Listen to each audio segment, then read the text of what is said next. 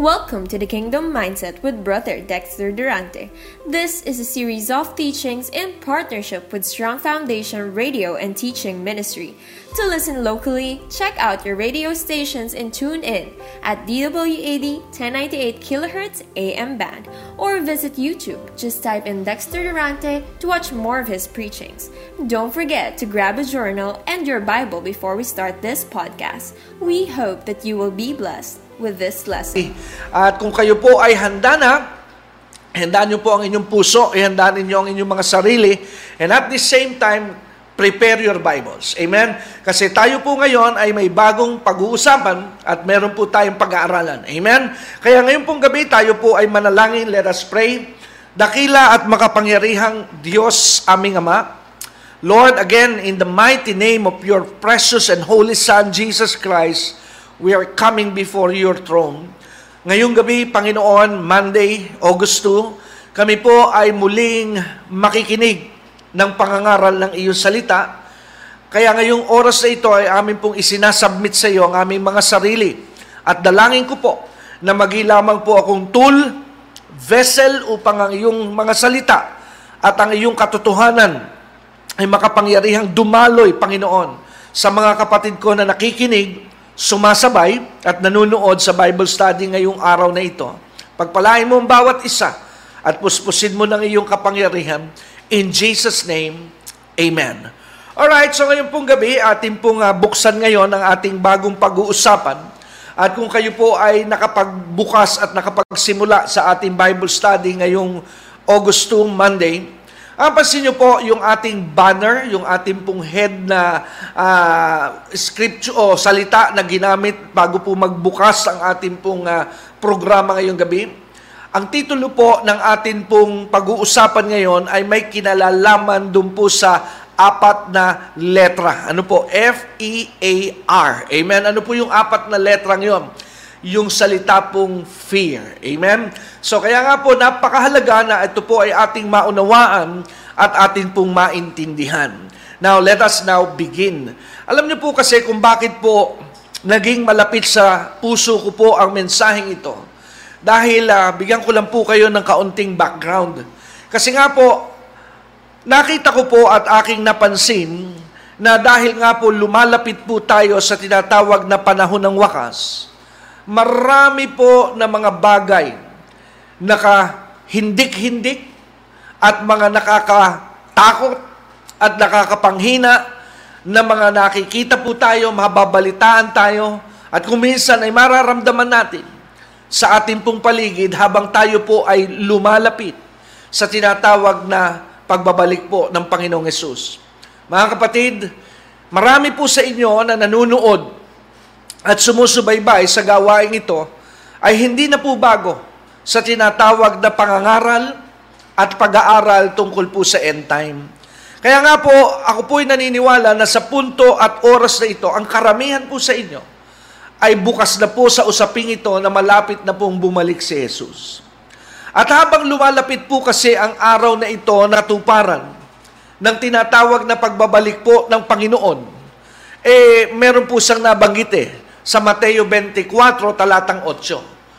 At kung mababalikan po natin ang bahaging ito, kung kayo po ay sumusubaybay na matagal na sa ating ministry, nung isang linggo po, dalawang linggo, ang ating pong inilaan at ginugol na pag-aralan at pag-usapan ang Matthew twenty-four.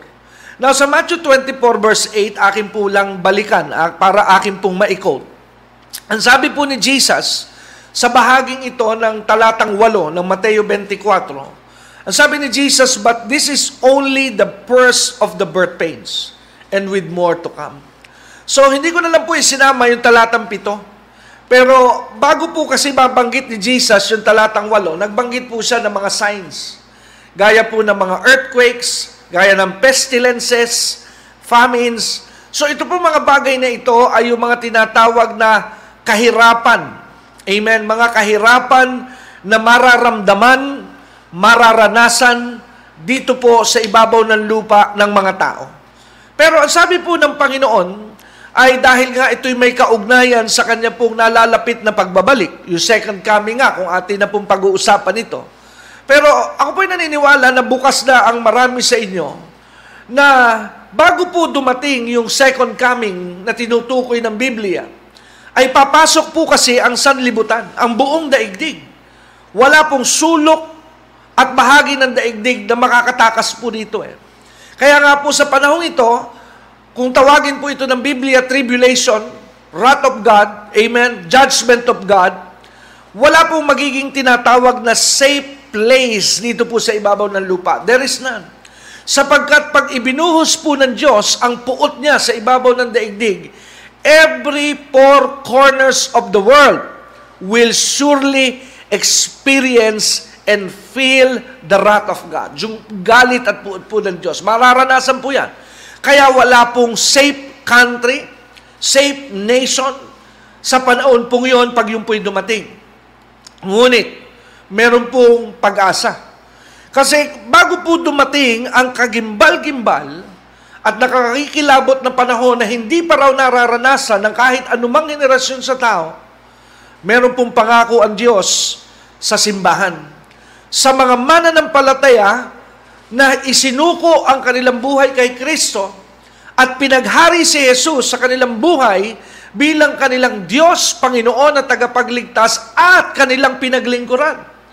Dahil may pangako po ang Diyos na gaya na sinabi niya sa Revelation chapter three sa simbahan ng Philadelphia, that I will protect them from the wrath that is coming to test the whole world. So maliwanag po na ang sinasabi po ng salita ng Diyos ay meron pong provision for protection ang mga mananampalataya sa parating na dilubyong ito. At ang proteksyon po iyon ay nasa pananampalataya kay Jesus. Amen. Kaya ito po ay tinawag sa pag-aaral na the rapture of the church. Pero bago po dumating ang bagay na ito, ito nga po yung akin binibigyan muna ng introduction sa gabing ito ng Lunes.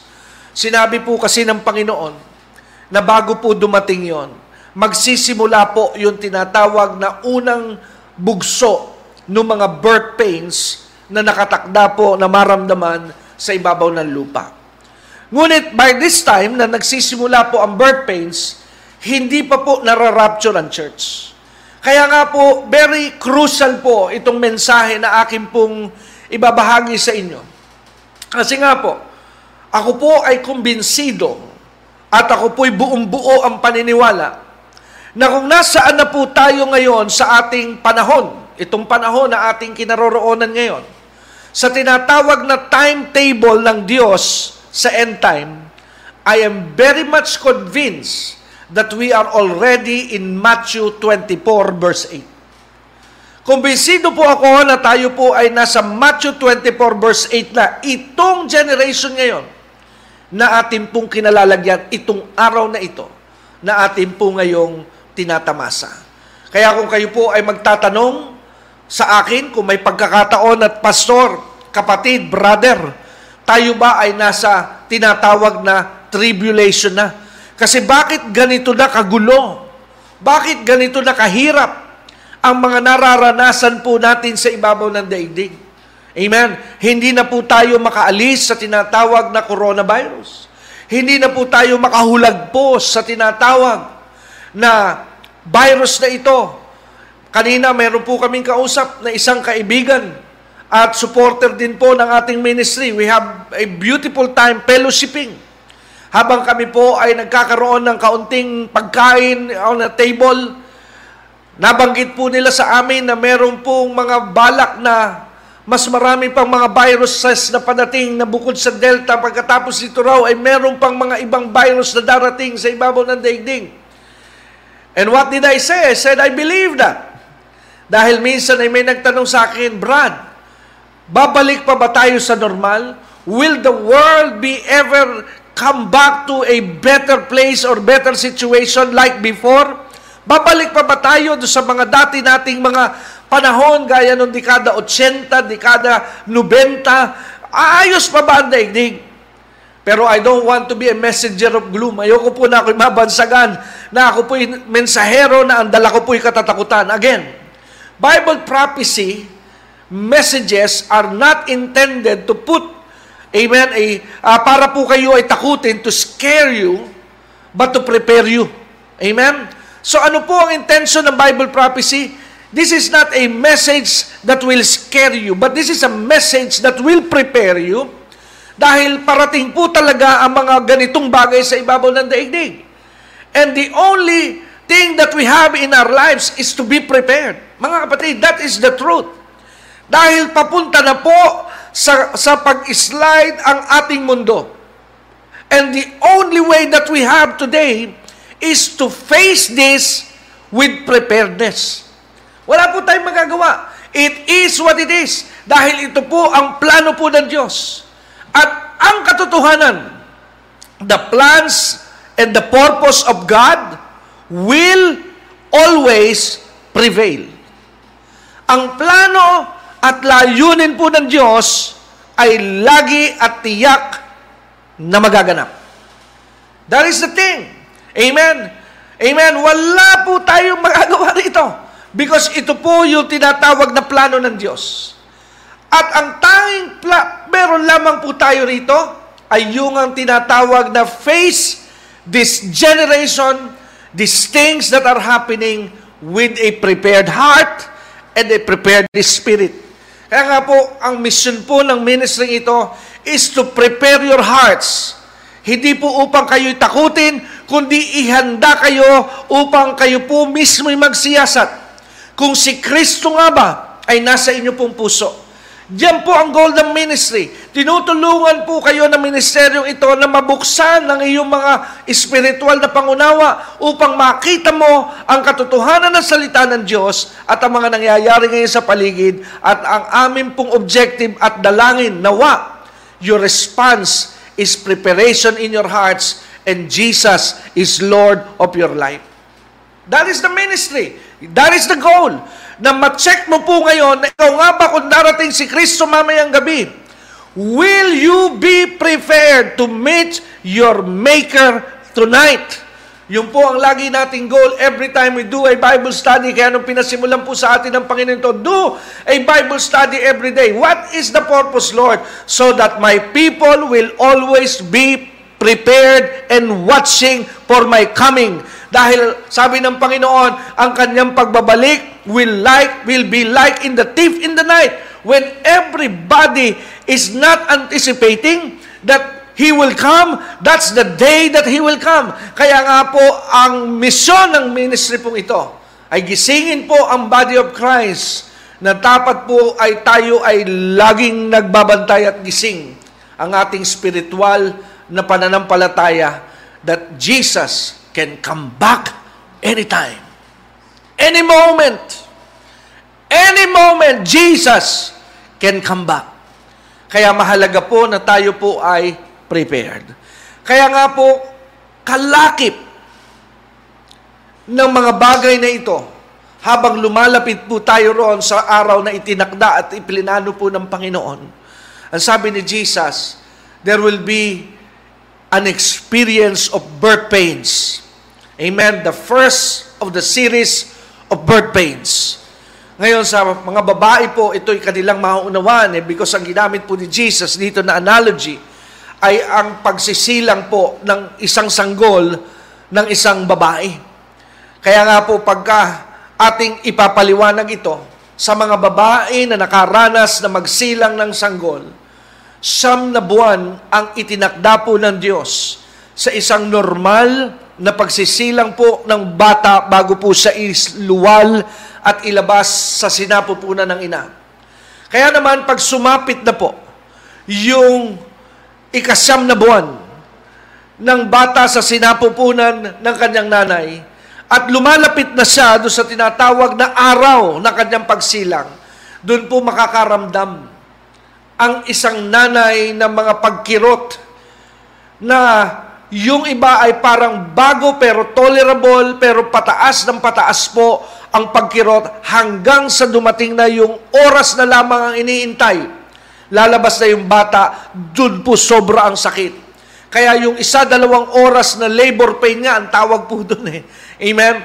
Yung nagle-labor na ba? Pag tinanong, ano na nangyayari kay ganito? Nagle-labor na, nako, wag ka pong, kung tatay ka, wag kang lalapit. Biro lamang po yun, kasi di ba sa mga pelikula, na may mga senaryo na doon nagagalit yung babae, Tonyo!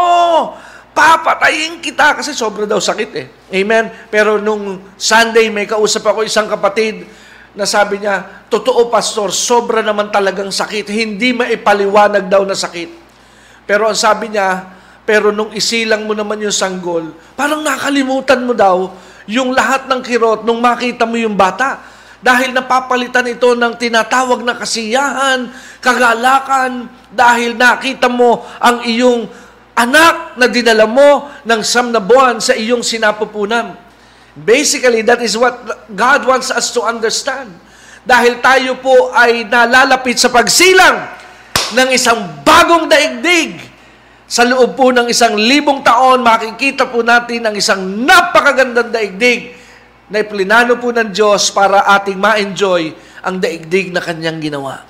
Kaya nga sabi sa verse eight ng Matthew twenty-four, but this is the only first of the birth pains. Pero yung pong pangit dito salita, yung salitang with more to come. So nagbababala po rito ang Panginoon na pag nagsisimula na po ang mga birth pains, marami pa po na susunod na mga pains dito po sa ibabaw ng lupa. At kung mapapansin nyo po, now the earth is getting into the birth pains. Ito lamang pong coronavirus, mga kapatid. How many people, wag na po muna tayong lumabas ng bansa. How many Pilipinos, lalo na dito sa Metro Manila, na sa tuwing magkakaroon po ng lockdown, ilan po ang nawawalan ng trabaho at nawawalan po ng pag-asa dahil hindi na naman nila alam kung saan nila kukunin ang ipakakain sa kanilang mga pamilya. Kasi nga po, pagka pumasok po sa lockdown, yung E C Q, nawawalan po ng trabaho ang marami. Amen. Kanina, naparaan lamang kami sa isang mall dahil meron kaming errands na kailangan bilhin. Malungkot na naman. Sarado na naman po ang mga dine-in sa maraming restaurant. At dahil sarado, siyempre, walang parokyano. At dahil walang benta, ma- nalalapit na naman na wala, mawala po ang sweldo ng marami pong mga empleyado. Domino effect po yan eh. Kaya yan po ang kinakaharap ng mundo. Yan po ngayon ang mga nangyayari. Tapos may mga dilubyo pa. May mga pagbaha pa. May mga bagyo na kalalakas. Samahan mo pa po ng mga tinatawag na mga sabay-sabay na lindol. May mga bulkan na nag-aalboruto. Amen? So think about the pains now that are being experienced all over the world. Amen? Masakit na po itong katotohanan ngayon na atin po dinaranas. But Jesus said, when we are getting nearer to His plan, doon sa tinatawag na tribulation, more to come. But the thing is not just more, but extremes are coming. Mas matitindi pa po ang mga parating.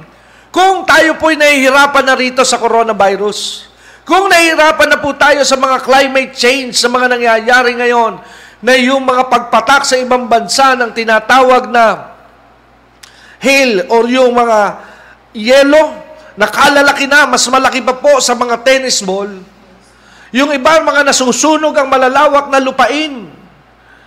Kung tayo po'y nahihirapan na rito, mas mahirap pa raw yung mga darating sa mga susunod na araw at panahon. And Jesus was exactly right when He said this thing. And this is a proof that Jesus is God because He saw these things when He said this part in Matthew twenty-four verse eight. Now, kaya po akin ngayong itong ibinabahagi sa inyo because when we are moving closer, habang tayo po ay lumalapit ngayon doon, amen, lumalapit tayo sa pagbabalik po ng Panginoon at sa pagpasok ng daigdig sa tinatawag na puot at galit ng Diyos, tayo na mga nag-aabang sa rapture, may mga makikita tayo na mga birth pains sa ibabaw ng lupa. Birth pains. Dahil yung in-between po nito, dito pwede posible mangyari po yung rapture. But the thing about the rapture, this is the only events in the Bible without a sign. This is the only thing that is in the Bible that is a signless event. The second coming, sa mga matagal na po nakikipag-Bible study sa atin, you know very well that the second coming is an event filled and full of signs. Dahil maliwanag po ang turo ng Bible dyan, eh, sa dulo ng seven years of tribulation, doon po babalik ang Panginoon. So we know that after the seven years of tribulation, then, amen, and only then, Jesus will come back to, to rule and to reign and to be king in this planet. At may mga palatandaan na palapit na yung seven years na yun at patapos na. Nandyan ang Antikristo. The introduction of this one man, the man of lawlessness, who will rule as a one-world leader dito sa ibabaw ng lupa. Kaya nga po, pag naiwan ka sa rapture, or if you are a tribulation saints, dahil maliligtas ka lamang doon sa tribulation, pagka meron na pong isang one man na pinakikilala sa buong daigdig to be the leader of a one-world government, you know very well, you must know very well, that's what I meant, that this is now the tribulation. Kaya kung nagtatanong ka, tribulation na ba tayo? Not yet. Because one of the major sign that the world has entered the tribulation, the first sign is the introduction of the man of lawlessness who's termed and named in the Bible as the Antichrist. Pero sa ngayon po, wala pa. Amen. Kaya nga po, habang lumalapit tayo doon, at tayo dumarating sa panahon na ito. Dahil sabi ni Jesus, ang rapture daw po, ito yung panahon na kahit siya, ni ang mga anghel, hindi niya alam kung kailan ito mangyayari, but only the Father in heaven. Amen. That's the rapture. That's in, also in Matthew twenty-four. We have studied that last Friday. Pero sabi ni Jesus, this is how it's gonna be. It will be like in the time of Noah. Amen. Where people are busy doing their thing, doing their banquets, doing their weddings, doing the worldly affairs. Pero sabi niya, kagaya ng panahon ni Noah, hindi po namamalaya ng mga tao na may parating na baha until the family of Noah was inside the ark. Kaya nga po, ito yung panahon na marami ring tao ngayon na hindi po naniniwala nababalik na si Jesus. Ito yung panahon na marami pong tao, they have a hard heart pag pinakikinggan po nila ang mensahe at panawagan ng repentance. You preach on repentance today and you will not be a popular ministry. I bet, I bet on this. Amen? Pag ikaw po ay nangangaral ng repentance, pag nangangaral ka ng pagbabalik loob sa Panginoon, pagsisisi, amen, and getting your life straight and right, and let Jesus be the ruler and Lord of your life, chances are, amen, people will not like to sit on your ministry, will not be attracted to what you are saying, because if you preach on holiness, if you preach on what is right, what God wants and demands from His people, this is not popular message in our time. Dahil ang sabi rin ng salita ng Diyos, may parating na panahon, and I believe ito na po yung tinutukoy ng Biblia, that the people, the generation of the pe- people of that generation will be looking for preachers that will preach a message that will tickle their ears. Ano pong ibig sabihin? Ang hahanapin daw po sa huling panahon na henerasyon ng mga naghahanap ng salita ng Diyos ay ang mga mangangaral na ang pinangangaral ay nakakikiliti sa kanilang mga tenga. Ano pong ibig sabihin noon, mga kapatid at mga minamahal? Yung mga mensahe na magaan lamang sa pandinig, pero hindi po na-challenge ang buhay na magbago. Yung po yung message that only tickle their ears. Yung lamang pa, mga bagay na gusto nilang marinig. Amen. Yung lamang mga bagay na gusto nilang marinig, ang gusto nilang marinig. Pero yung mga bagay na hindi po nila gusto at ayaw nilang baguhin, ayaw nila ayusin, we don't want that. Amen. Kagabi, habang kami po ay nag-uusap ng mag-asawa, let me open this up to you in public. Meron kasi kaming isang pinanunood na movie. And uh, I was so sad about this movie. But the content most of the content na nangyayari po, because it's about a church, most of the content are true. Totoo po. Ngayon, nagkaroon po kasi ng issue dahil uh, isa sa naging problema ng church do sa movie, now this is just a movie, just hear me on this, is the issue of homosexuality. Kasi marami daw po ayaw na sa church kasi nga po, full of hate daw po ang simbahan, hindi ipinapractice yung love, and the church is too judgmental, and who are the church to judge? Hindi naman daw Diyos ang church.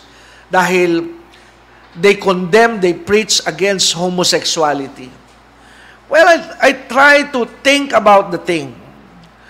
Alam niyo po, I am so blessed na meron pong nakilala akong dati pong bakla.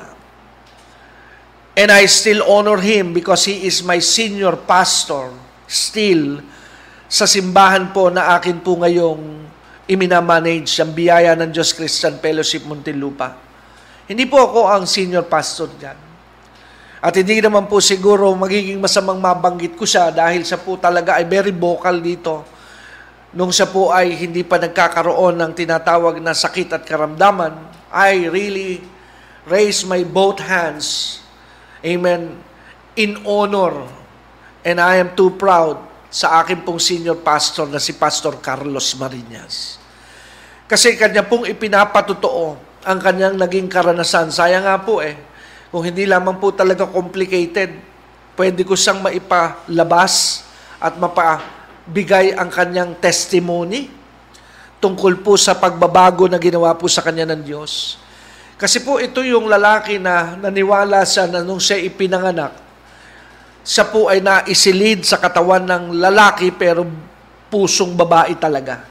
Yung tipo bang patotoo nung araw na nagkamali lang ng Diyos ng sisidlan? Amen? Kaya mula nang ipinanganak daw siya, siya po talaga ay practicing homosexual. Kaya hindi niya naranasan kung paano po yung maging lalaki. Hanggang sa siya po'y nagkaedad at siya'y nagbibihis babae na, cross-dressing na po ito kung tawagin. At siya'y sumasali sa mga beauty pageant nung panahong una kung tawagin sa aming bayan na ay mutya ng Muntinlupa. Amen? Pero mga bading po ito. Pero isang araw na mapakinggan po niya ang Ebanghelyo, ang mensahe ng tungkol kay Kristo, kinatagpo po siya ng Diyos. At nung kinatagpo po siya ng Diyos, naunawaan niya sa pangaral na hindi pala nalulugod ng Diyos sa kanyang kalagayan, na siya pala ay nadaya ng kaaway, siya pala ay nalinlang ng kadiliman, kaya isinuko niya ang buhay niya kay Kristo. At nung tinanggap niya si Kristo, nabago po ang kanyang buhay. Nagkaasawa at nagkaroon ng tatlong anak. Ngayon, kaya ko po napagtanto ito. Bakit ngayon masyadong issue na pag ipinangaral mo na ayaw ng Diyos ito, you are condemning and hating? Hindi po yun ang mensahe. We are preaching the truth. And when you know the truth, the truth will set you free. Dahil pag hindi po ipinangaral ng simbahan ng katotohanan, then they can be in church, but they are still bound. Kaya nga po ang hamon ngayon sa body of Christ. Gusto mo ba na ang mga tao ay nasa simbahan, ang mga tao na nasa loob ng simbahan pero nananatili na nasa bisyo, nananatili na hindi binabago ang buhay, pero dahil lamang sa kagustuhan mo na magkaroon ng maraming ulo sa loob ng simbahan, o di kaya dahil sa kagustuhan mo na sila ay makadagdag sa kita ng simbahan, kaya ayaw mong ituro ang katotohanan? Hindi po tama. Kaya marami ay nasa simbahan pero nakatinikala pa rin. Marami nasa loob ng bubong ng isang mukha na kagaya ng isang simbahan, pero ang mga nasa loob po ay hindi malaya. Bakit? Dahil hindi po na ipangangaral ang buong katotohanan. God hates sin, but He always loves the sinner.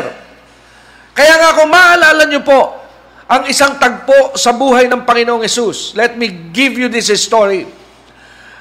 One day, dahil nga po naghahanap ang mga Pariseo at Saduseo ng ipupukol at ikababagsak ng Panginoong Hesus, hindi nila matanggap. Kasi po ang ipinangangaral ni Hesus ay katotohanan.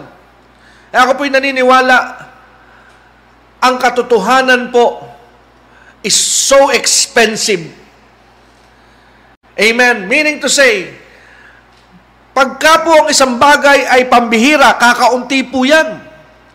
Kaya pagkakaunti yan, rare, yan po ang mahal. Amen. Pero pag marami na ang isang bagay, this is the law of supply and demand. Kung kayo po'y nasa business, I'm not a business but I know this. Ang isang produkto po ay mura pag marami ang katulad mong ibinebenta. Pero pag ang isang produkto po ay mahirap makuha, kakaunti ang production, kakaunti po ang source. Now, that product is expensive. Isn't it? Amen? Bakit po mura ang bato? Yung graba halimbawa. Eh, ang dami pong graba sa ilog. Pero bakit po ang isang uri ng bato gaya ng ginto, mahal? Hindi mo po kahit saan makikita yung batong yan. Alam nyo ba na ang ginto at ang graba ay parehas? They are both kinds of stone. But what makes the gold so expensive than the gravel stone? Because the gold is rare, but the gravel, there's a lot of it in this planet. Hello? Kaya nga po, ang katotohanan, kakaunti rin po yan. Pero sa mga kasinungalingan, marami sila. Hallelujah. And that is the truth. Amen? Kaya nga po, nung si Jesus ay naroon sa isang sitwasyon, hinahanapan nila ng ikababagsak at ibubutas si Kristo. Kaya sabi ng Bible, nagdala sila ng isang babae na naaktuhan sa pangangalod niya. And when I was re-hearing my professor many years ago sa Bible school, nasakpo ako dyan ha, doon sa pagkakakwento ng professor ko. Sabi niya, did you all know na yung babaeng yon nung kanilang hinuli, talagang binitbit daw nila sa harapan ni Jesus yun na hubad? Dahil naaktuhan talaga na nagsisiping, forgive me for being graphic, para po talagang hindi makatanggi si Jesus na ito ay hindi chismis, hindi ito fabricated. Talagang pure na ang kanilang ebidensya ay naaktuhan ang babaeng ito na ginagawa niya yung bagay na hindi po pinapayagan ng batas. Amen? Kaya dinala nila kay Jesus yung babae. At ang sabi nila kay Jesus ganito, ano masasabi mo ngayon? Dito sa babaeng ito, na naaktuhan, nahuli sa pangangalon niya, ano masasabi mo? Dahil they are trying to test if this is really from God, ito pong taong ito na si Jesus. Then what did Jesus did during that time? He kneeled down, He bowed to the ground, and he uses his finger and wrote something. Nagsulat po siya ng something sa lupa. At bigla po siyang nagsalita. Ano po ang sabi ni Jesus do sa mga tao na naroroon na nag-aakusado sa babae na nahuli daw ayon sa kanila sa aktong pangangalon niya? Ang sinasabi po ng batas sa lumang tipan, ang babae na nangalon niya o lalaki na nangalon niya ay paparusahan ng salang pagpatay sa pamamagitan ng pagbato. Babatuhin in public ang mga nangalon niya. Pag po ito'y proven, yun po ang sabi sa batas na ibinigay ng Diyos sa panahon ni Moses. So ano sabi ni Jesus? Okay, kung sino man sa inyo ang hindi nagkasala or not guilty that they have ever committed a sin, then be the first to throw a stone upon him. Kayo na umuna kung kayo'y malinis. Pero wala pong bumato. Isa-isa po'y nag-alisa. They were convicted. They were condemned. Not convicted, condemned. Sila po'y na-condemn, napahiya sila. Amen. Kaya sila po'y umalis. Umalis sila. At ang natira po si Jesus. Now, nagtataka, naghihintay yung babae. Dahil si Jesus na lamang ang naroon, kasi po ay babat, ang babato sa kanya ay si Jesus. Because Jesus was the only qualified. Pero doon nga po ipinakita. Jesus now is showing the message that the only qualified to punish a person that is insane is God. No human being is qualified to judge anybody. Kaya nga po, I am not a judge. I cannot judge a person. Kaya kung minsan pag ako'y tinatanong, is that person saved or not? I am not a judge to say that. Amen? Mahalaga po that we know who we are and our right place in the kingdom. Amen? Our job is not to judge. Amen? Hindi po yun ang ating trabaho, ang humatol sa ating kapwa. Well, if you are seeing your brothers and sisters na nabubuhay sa kasamaan, we are not to judge. But it doesn't mean that if it is possible, hindi po natin sila ay kukorek. Amen? Iba po yung judgmental sa correction. We are correcting them, them must be, the correction must be, amen, na ang nasa likod po nito ay pag-ibig like a parent. Gaya po ng isang magulang. We are not spanking our children. Ako po'y naniniwala sa pamalo. Dahil ako po ay lumaki sa pamamalo. Minsan may isa po akong karanasan, hindi ko ito makalimutan. Ako po kasi, sabi ko naman po sa inyo, kung nasusundan nyo ang aking ministeryo, tatlo kami magkakapatid, but I am the number one headache of my parents. Ako po'y sakit ng ulo, and I am not ashamed to say that. Ako po'y sakit ng ulo ng aking pong magulang because I am the black sheep of the family many, many years ago. So, when I was growing up, dahil nga po ako sa salitang Quezon ay likas na sutil. Lagi po ako napapalo. Then one time, pinalo po ako ng aking ama. Napasabi ako ng ganito. Sabi ko, hindi nyo talaga ako mahal eh. Alam ko na hindi nyo ako mahal dahil lagi nyo na lang ako pinapalo. Napahinto ang tatay ko. At ang sabi niya, anak, at nakita ko po ang kanyang mata maluha-luha. Ang sabi niya, akala mo ba nag-i-enjoy ako pag pinapalo kita? Alam mo ba na sa tuwing pinapalo kita, nasasaktan ako dahil nasasaktan ka. Pero kailangan kong gawin ito dahil ang nakikita ko sa iyo ay magandang kinabukasan. And that is the main purpose of discipline. Discipline must be fueled by love. Kaya po natin pinapalo ang ating anak, not because we hate them, but because we love them, dahil kailangan pong maituwid ang mali. And the only way to correct what is wrong is to confront what is not right. Amen? Kaya nung maliliit pa po ang aking mga anak, the same application we applied. Pinapalo po namin, we are giving punishment. Yung anak ko nga pong bunsong lalaki, naluhod pa yun, naluhod, na nakadipa, may dalawang libro sa kaliwa at kanan. Amen. Yung aking anak na babae, minsan nakabasag siya sa mall. At sabi ko, mag-uusap tayo sa bahay. Pagdating sa bahay, really spanker. Pero, ang hirap. Babae, pinapalo mo. Pero you know what? It is worth it. Dahil after that, she learned the lesson and she never did that anymore. Kaya yun po yung tinatawag na epekto ng disiplina.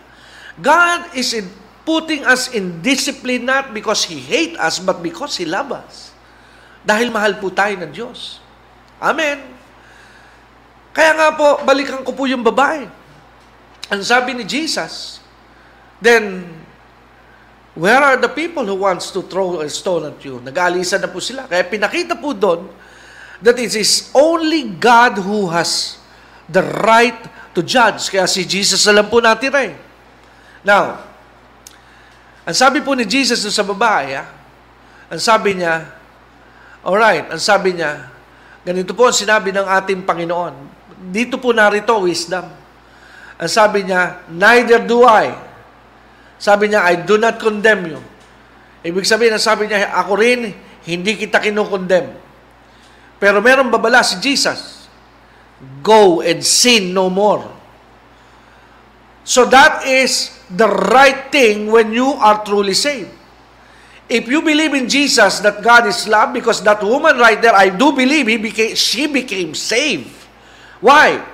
Because she experienced the love that comes from Jesus. Amen? Naramdaman niya ang pag-ibig nung oras at sandaling yon ng Panginoong Yesus because she deserved to be condemned. But instead, she received love. Kaya ako'y naniniwala na ligtas yung babae. But Jesus said these very powerful words. Now you receive my love, but you have to change. Kaya yun po ang dapat na take natin dyan eh. Every sinner is welcome to the church because the church is not a place for perfect people. The church is place for unrighteous people who wants to be righteous but they need God. Yun po ang simbahan. Ang simbahan kaya tayo pumupunta sa Panginoon, gusto nating magbago, pero kailangan mong aminin na hindi ko kaya, kaya nga isusuko ko ang buhay ko kay Kristo. Kaya pag isinuko mo ang buhay mo kay Kristo, hindi pwede na ang isang bakla na nagsuko ng buhay kay Kristo ay mananatiling bakla pag na kay Kristo na. Dahil pag ikaw po'y na kay Kristo at isinuko mo ang iyong buhay, hindi pwedeng hindi ka baguhin ni Kristo. Dahil sa sobrang makapangyarihan ng Panginoong Yesus, walang bagay, walang masama na hindi kanya kayang baguhin. Maging ang kriminal na kasama ni Jesus sa krus ay nagbago. Amen. Mag Maging si Zacchaeus na sobrang corrupt mula pa nung una ay nagbago. Amen. Kaya pag ikaw po ay na-encounter mo si Jesus, amen, hindi pwedeng hindi ka magbago. Kaya hindi ako naniniwala na pag ikaw ay tunay na naka-encounter kay Jesus, hindi ka mababago. Kasi para mong sinabi sa akin na maraming imposible sa Diyos. Pero ang sabi ng aking Biblia, walang imposible sa Diyos. Kaya nga ako'y tuwan-tuwa sa mga patotoo na naririnig ko nung araw eh. Mga kidnapper, mga galing sa bilibid na bago. Mga dati pong mamamatay tao, ngayon ang mga pastor. Mga dating sindikato, bigla pong naging mangangaral ni Kristo. Amen? Mga dati pong mga sasama, mga drug user, drug pusher, ginamit po ng Panginoon. Mga dating mga leader ng kung ano-ano mang mga gang, mga Sputnik gang, pero nung makakilala kay Kristo, naging pong mabait na parang maamon tupa. Kasi nga po, sa Diyos, walang imposible. Kaya pag isang tao'y nagsuko talaga ng totoo sa Diyos, hindi po ako naniniwalang hindi ka babaguhin ni Kristo. Amen? Alam nyo, kaya lamang napakahirap umalis sa bisyo. Kasi nga po, kargado, ta- kargado tayo ng masamang espiritu. Pero pag sa sandali na isinuko mo ang buhay mo kay Kristo, palalayasin ni Jesus ang masamang espiritu at papaltan ng banal na espiritu. At pag ang banal na espiritu na nananahanan sa iyong buhay, sa iyong bahay, sa iyong templo, I don't believe that the Holy Spirit can be defeated by Satan. Hello? Kaya nga po, ako'y isang patutuo din na dating masama, dating ligaw, dating liko ang buhay, pero nung maghari ang banal na espiritu, dating timsong ko noong aking panahon, gusto kong bumait, pero di ko magawa. Pero nung si Kristo'y naghari, ngayon, kaya ko nang magawa sa awat, biyaya at habag ng atin pong Panginoon. Amen. Kaya yan po ang katotohanan. Amen. Kaya ngayon, tayo po'y nasa panahon ng simbahan ay nagigipong entertainment. Nagiging lugar na kung saan ang gusto lamang ipangaral ay yung madali at nakakaaya sa pandinig ng isang tagapakinig. Because the goal is only numerics and monetary. Sad to say. Dahil ang gusto lamang po ay pagdami ng miyembro dahil para pag tinamaan ng camera, wow, ang daming umaattend. But the thing is, the question is this. Malaya ba yung mga umaattend? Because they will only be released. Very simple. Simple doctrine. When you know the truth, the truth shall set you free. Because when you hear the truth, your life will be challenged. Challenged for what? To change and to desire and to aspire to be like Jesus. Yun po ang purpose ng truth. Kaya nga po, balikan na po natin ang ating panahon. Hindi po nagkataon lamang na sinabi po ni Pablo sa kanyang sulat kay Timoteo, ano? That in the last days, it is perilous times. Delikado. Kaya nga po sa Mateo twenty-four eight, birth pains and more to come. Ngayon, ito po ay pwede kasi mag-give birth sa church. Akin po ito ngayon ipapasok. Dahil tayo po ay makaka-experience nito habang lumalapit nga tayo sa tribulation, yung mga pagbabago po ng paligid, pagbabago ng sitwasyon sa ating kapanahunan, whether people are changing, ang masamay nagpapakasama, amen, that's part of what the Bible is teaching us sa last days. Ang masamay magpapakasama, ang mabuti magpapakabuti. We're seeing a lot of godlessness around us. Lot of hate. Lot of crazy things happening. So ngayon, habang tayo nasa daigdig pa at hindi pa nagra-rapture, it is a big possibility that fear can come on us. Pero let me remind you tonight, hindi pa po tayo tapos sa message. I'm just in my introduction. But I promise you this, we will continue the message because we will not be finishing all of this tonight. But we will do it tomorrow. Pero pansinin niyo po ang sabi po ni Pablo kay Timoteo. Now go with me there. Samahan niyo po ako. Let me expose something to you sa last few minutes na natitira po sa ating Bible study tonight. Ngayon pong gabi ng Monday. I hope you're learning something tonight. That is always our prayer. Sa Second Timothy chapter one, if you will, go to verse seven. I'll be reading this from the New Living Translation. So sabi po sa Second Timothy chapter one, ikalawang sulat ni Pablo kay Timoteo, kapitulo isa, talatang pito. Listen and listen very well and lend me your ear, open your hearts. So ang sabi po sa verse seven, ang sabi ni Paul kay Timothy, for God, he's speaking to a believer and he is reminding a believer in the person of Timothy. And I do believe as well that these words is for us. Para rin po ito sa atin ng mga mananampalataya in this time and in this generation. Now, God, uh, Paul said, God has not given us.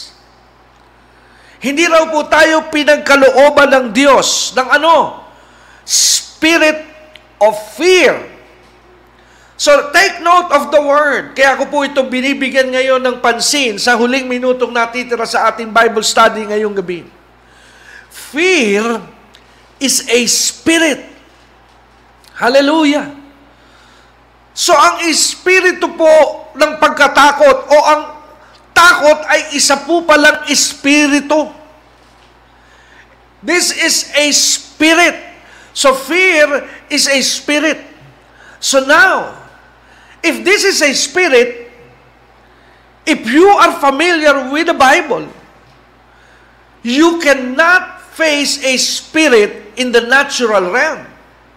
Hindi mo po ito pwedeng talunin, kaharapin, at daigin sa natural because this is a spirit. Now, spirit has a realm of its own. Kaya if you remember, sa Ephesians chapter six, meron pong paalala po si Pablo ulit sa lalaki pong si Timoteo, si, sa, sorry, sa church po ng Ipeso. Kung maalala po natin ang Ephesians chapter six, ano po, may paalala po si Pablo sa lingkod ulit ng Diyos sa simbahan ng Ipeso sa Ephesians chapter six verse twelve, mga kapatid. Ano po ang sabi ng salita ng Diyos sa Ephesians chapter six verse twelve? Ang sabi sa New Living Translation, for we are not fighting against flesh and blood. So ang atin daw pong mga kalaban at kinakalaban, sabi niya sa simbahan, kaya ito po ay para sa iyo kung ikaw ay mananampalataya. Ang mga kinakaharap mong labanan ngayon, whatever it is, my brothers and my sisters, ano ba ang, ang labanang kinakaharap mo ngayon? Labanan sa iyong asawa? Labanan sa iyong mga anak? Labanang pisikal dahil may sakit kang nararamdaman? Labanang material dahil kapos ka sa iyong pananalapi? Ano mang labanan ang iyong kinakaharap ngayon, makinig ka, bayan ng Diyos, mga anak ng Diyos, listen and listen very well that you are not fighting against flesh and blood. Hindi ka po nakikipaglaban sa natural na problema. So the problem is not your husband. The problem is neither your wife. The problem is not the sickness, the pain that you are feeling in your body. It is not the tumor. It is not the virus. It is not the pain that you are feeling in your body. It is not the lack of money in the bank. It is not the lack of money in your pocket or the business that you are about to lose. The problem is a spirit. Ang espiritu po ang problema. Kaya nga po, if the problem is spiritual. Kung ang problema po ng mga anak ng Diyos ay espiritual ang ugat. Ano po ang sabi ni Pablo sa salita ng Diyos sa Ephesians chapter six, we are not fighting against flesh and blood, enemies, but against, and sabi niya, evil rulers. That's the demonic forces and authorities of the unseen world, that is the kingdom of Satan, and against mighty powers in the, this dark world, that is the devil, and against evil spirit in the heavenly places. So how do you face them? Sabi ni Pablo sa verse thirteen, therefore, put on the whole armor of God. What does it mean? Face them with the whole armor of God.